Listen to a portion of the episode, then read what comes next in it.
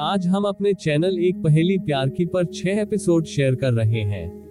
मीरा को पता नहीं था कि पत्रकार कैसे गए और हार्दिक कब चले गए, यह भी नहीं पता।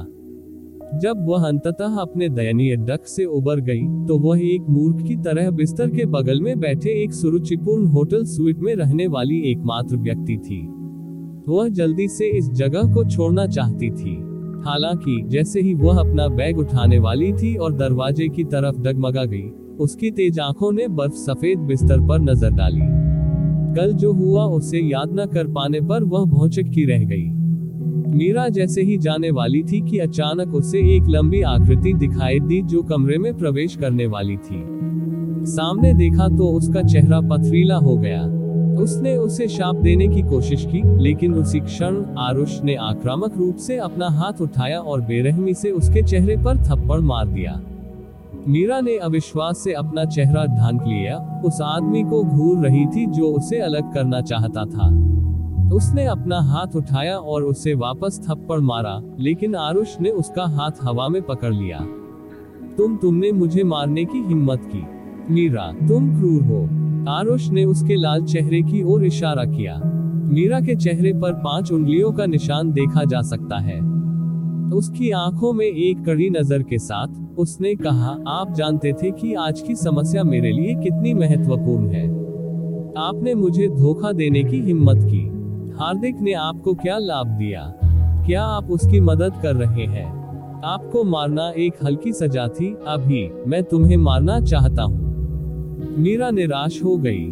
उसका दिल जो तब तक दर्द में था जब तक उसका पूरा शरीर चकनाचूर नहीं हो गया था, अब एक साथ नहीं जुड़ सकता था। उसने अपनी पूरी ताकत से हाथ हिलाया और थोड़ा डगमगाया सामने बेशर्म आदमी को उसने देखा। क्या आपके पास पर्याप्त था? आप देखने में बहुत अप्रिय हैं, फिर भी आप अभी भी एक सभ्य व्यक्ति होने का नाटक कर रहे हैं। क्या एक पाखंडी कमीने मैं सिर्फ़ आपका चेहरा देखकर बीमार महसूस करता हूँ। आप ही हैं जिसने वह नीच किया है और बेशर्म बात। बेहतर होगा कि आप अपने आप को दफनाने के लिए एक गड्ढा खोजे और कभी बाहर न निकले। आरुष की आँखें बर्फीली और पाले से भरी हुई थी।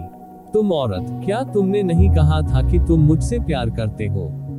चार साल पहले तुमने कैंडी के टुकड़े की तरह मेरा पीछा किया था। क्या तुमने मुझे तब तक प्यार नहीं किया जब तक तुम मेरे लिए कुछ करने को तैयार नहीं हो? एच एम फिर आज क्या हुआ? क्या तुम मुझसे ऐसे ही प्यार करते हो? मीरा की आँखें खून से लथपथ थी। तुम कमीने क्या मेरा प्यार तुम्हारे लिए बहुत सस्ता है? आप आसानी से अपने लक्ष्य को प्राप्त करने के लिए अपनी महिला को किसी और के बिस्तर पर भेज सकते हैं। मेरे लिए अपने शरीर का बलिदान करने में क्या गलत है? उसकी द्वेषपूर्ण आँखें एक भयावह प्रकाश से चमक उठी और वह अवमानना साथ हंसा। इसके अलावा, आप चार साल से मेरा पीछा कर रहे हैं और स्नातक होने के बाद, हम पिछले दो सालों से एक दूसरे से अलग हो गए हैं और हमारे पास पास होने के कई मौके नहीं हैं।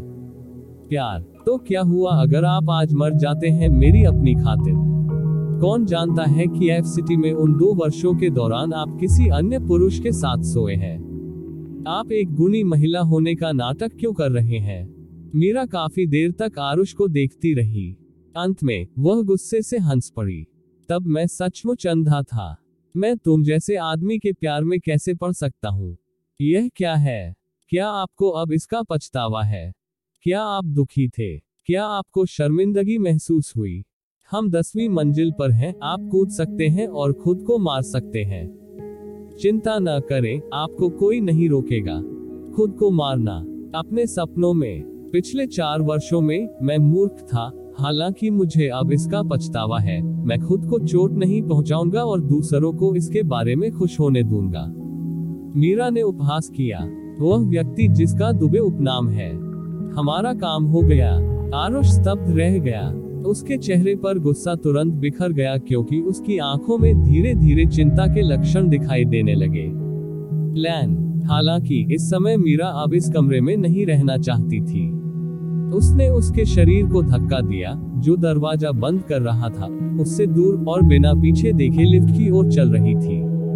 गलियारे के अंत में एक सुरक्षित मार्ग में एक लंबी और सुंदर आकृति धीरे धीरे बाहर निकली। उसने अपना एक हाथ जेब में रखा और सामने का दृश्य देखते हुए अपने शरीर को दीवार से सटा दिया। मेरी कहानी सुनने के लिए धन्यवाद। कृपया मेरी ऑडियो कहानी को लाइक और शेयर करें।